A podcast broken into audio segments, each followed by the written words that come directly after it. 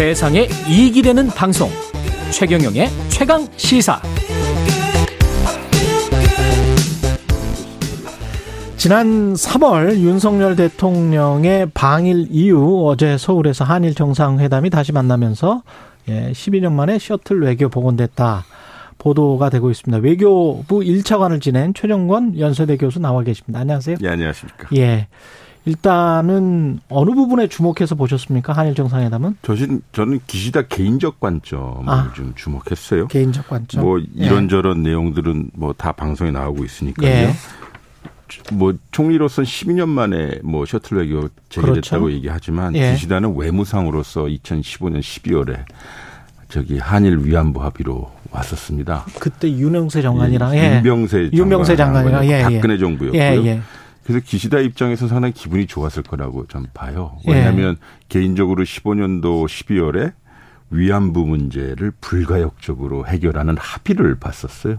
아, 그랬다. 참 예. 그랬네요. 그리고 유, 그리고 시간이 지나서 윤석열 정부 들어오니까 음. 소위 강제 노동 문제 해결을 일본 정부의 비용 지불 없이 그들이 아. 그들의 요구했던 것처럼 기시다는 완전 해결사네요. 네. 일본 입장에서 문제를 보면. 해결했죠. 그래서 네. 지금 기시다 총리의 그 이러한 외교 활동 때문에 어 기시다 총리의 지지율이 지금 오십 퍼센트가 넘었어요. 아, 뭐 사실 삼십 퍼센트를 왔다 갔다 하던 것이 예. 윤석열 대통령이 삼월에 방일하고 난 이후에 예. 계속 이게 상승하고 있거든요. 아. 그러니까 일본 쪽 입장에서는 한일 과거사 해결의 원칙에 대한 소위 한국 측의 항복을 받아냈다라는 정서가 강한 것 같아요. 아, 그렇군요. 그리고 세 번째 입장에서는 한, 예. 여기 기시다 총리가 개인적으로 음. 해피한 것, 즉, 음. 아, 기분 좋게 들어갈 수 있는 것은 한반도 문제에 이제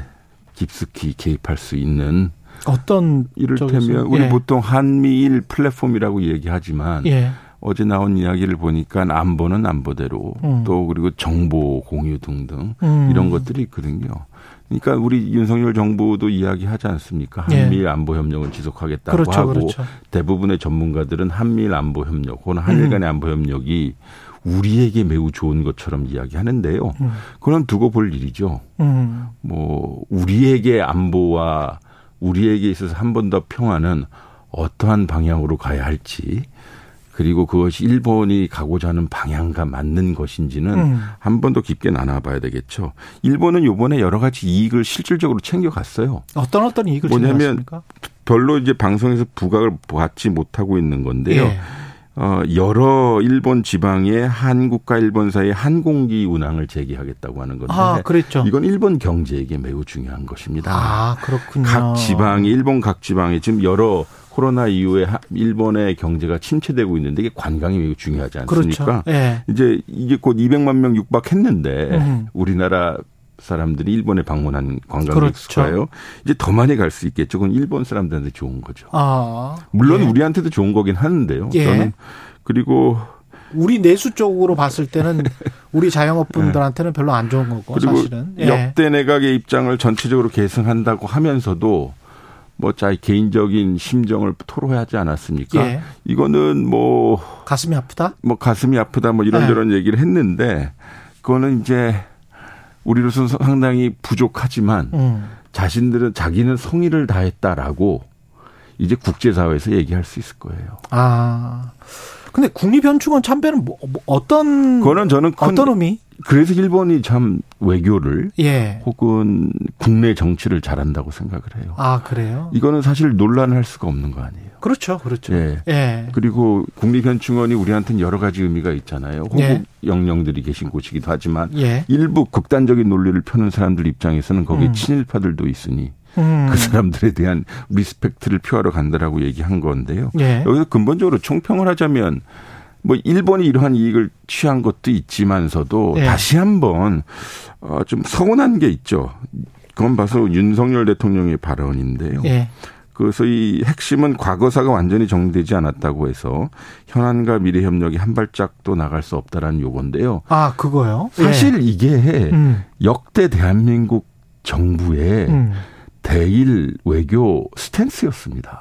음. 그렇지 않습니까? 그렇죠. 예. 근데 중요한 것은, 예. 이, 어, 한일 간의 경제, 뭐 외교 현안은 현안대로 가되 예.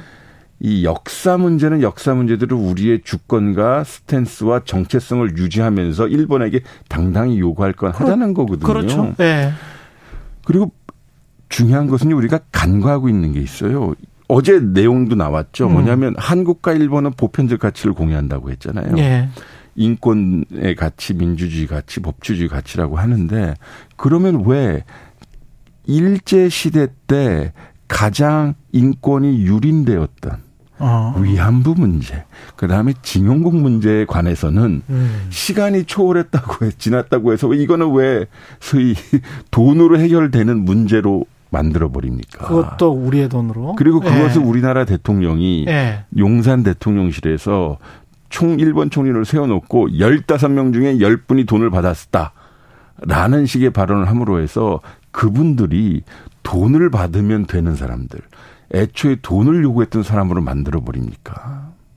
그리고 그것이 법적 완결성이 있다고 하시는데 이것은 논쟁의 여지가 있지 않습니까? 음. 삼권 분립에 관한 것. 그렇죠. 그리고 대법원의 판례에 소위 정신이라고 하는 것은 일본으로부터 소위 배상의 책임과 사과를 요구하라는 것이 대법원의 판결이었거든요.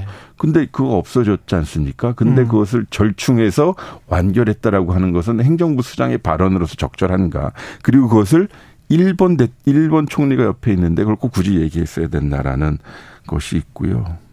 일본 총리의 그 발언 개인적으로 뭐 그 가슴이 음. 아프다. 그거를 굉장히 좀 높게 평가하고 있거든요. 집권 여당에서는. 예, 뭐, 아, 저는 집권 예, 여당의. 진일보했다. 집권 여당의 예, 발언은. 예. 발언대로 우리가 접수를 하되, 음. 국민으로서 할 얘기는 있죠. 음. 아, 역설적으로, 아, 이런 거는 저런 거는 더 있었으면 좋겠다는 아쉬움을 표현했으면 아. 좋겠죠. 대부분의 국민들은 아쉽거든요. 그렇죠. 서운하고 섭섭하고, 게다가 예. 우리나라 대통령이 더 진일보되는, 일본을 향한 발언들이 나오고 있으니, 예. 그건 우리가 섭섭하죠. 누가 과거사 해결 안 되면 한일협력 중단해야 된다고 주장했습니까? 지금까지. 그러니까. 예. 또 누구를 향한 발언입니까? 이것에서 예. 일본 우익을 향한 발언입니까? 아니면 우리 국민들의 대다수가 일본으로 하여금 역사를 직시하라고 했고 음. 심지어 역대 보수 정부들 다 그렇게 해왔고. 그런데 예. 이게 마치 한일 관계가 역사에 백 퍼센트 가로막혀 있는 것처럼 처럼. 프레임을 한 후에 그렇죠. 예. 자기가 하는 이런 대일 정책들이 정확한 것이다. 어, 모르겠어요. 그 허수아비 때리기 같은. 요번 주말에, 요번 연휴에 어린이날도 있었고, 음. 또 일본 총리의 방문도 있었는데 두 가지 덮음 사건이 있었어요. 어떤 사건이요? 하나는 용산 그 어린이 공원에 정원 개방, 정원 개방이 있었지만 예. 환경 논란이 있었는데 십오 센티미터 흙으로 덮었다는 그렇죠. 거 아닙니까? 예. 또 이번에 일본 총리 방일로 인해서 소위 윤석열 정부 혹은 음. 윤석열 대통령의 개인 역사 인식으로 음. 우리나라가 가지고 있는 음. 일본에 대한 역사 인식을 덮어버리는 사건이 아닌가 싶네요. 그리고 엔씨지와 관련해서도 일본이 일본이 참여할 수 있다라고 음. 대통령은 이야기를 하니까 대통령실에서는 삼자, 사자로 확대되는 것은 아니다. 음. 대통령이 이야기를 했는데 또 대통령실에서는 그런 거는 꼭 그런 의미는 아니다. 이게 지금 저는 그 대통령, 윤석열 대통령의 네. 말씀을 들은 그들, 그들의 그 보좌관들은 네. 아차 싶었을 거예요. 왜냐면요. 아. 참여할 수 있다, 확대할 수 있다, 이거는요. 네. 미국만이 할 수 있는 발언입니다. 아, 그러네, 그러네. 핵은 누구 거예요. 그러네. 그래서 네. 워싱턴 선언이 있은 후에 첫 번째 미국 측 반응은 핵 공유 아니야.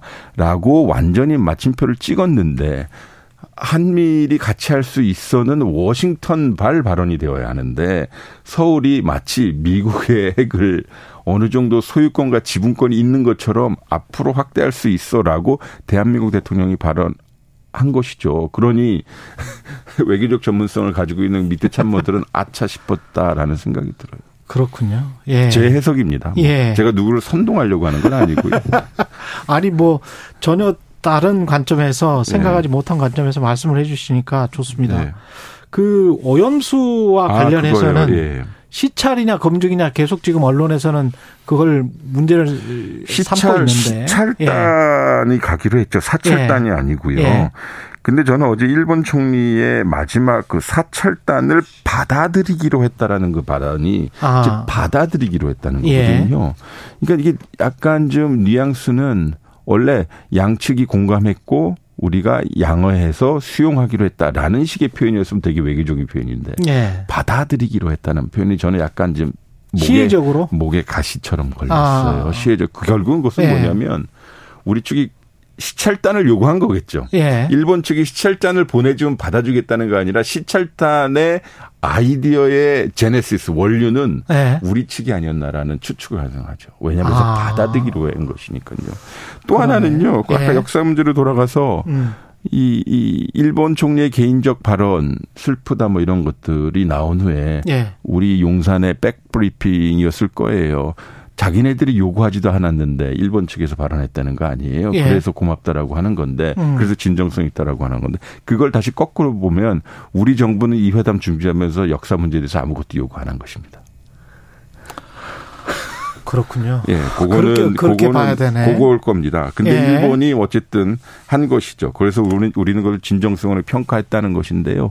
그러니까 그 전에 우리가 뭐 보도상이나 여당이나 혹은 우리 외교부가 주장했던 거는 달리 음. 그 백브리핑의 내용을 견주어 보면 예. 우리 정부는 이번 회담 준비하면서 역사 문제는 테이블에 안 올리려고 했는 것은 아닌지 혹은 음. 요구 안 한 것이죠. 사실 뭐 독도 뭐 초계기 이야기까지 나왔다고 하는데 오염수 이야기도 지금 다 못 끝냈고요. 네. 네. 오십칠 분 저희가 끝내야 돼서 네. 김군태 님이 최정권 교수님 콕콕 너무 잘 짚어주시네요. 계속 나와주세요 이렇게 말씀을 하시는데 김군태 님 바람대로 아홉 시 오 분에 바로 이어서 제가 오 층으로 올라가서 예, 유튜브 음. 최경영의 이슈 오도독에서 최정권 교수님과 함께 한일 정상회담, 한미 정상회담 이야기까지 다 이야기를 좀 해보도록 하겠습니다. 윤석열 정부 일 년 평가도 좀 하겠습니다. 예, 최경련의 최강시사는 여기까지 합니다. 내일 아침에 돌아오겠습니다. 고맙습니다. 고맙습니다.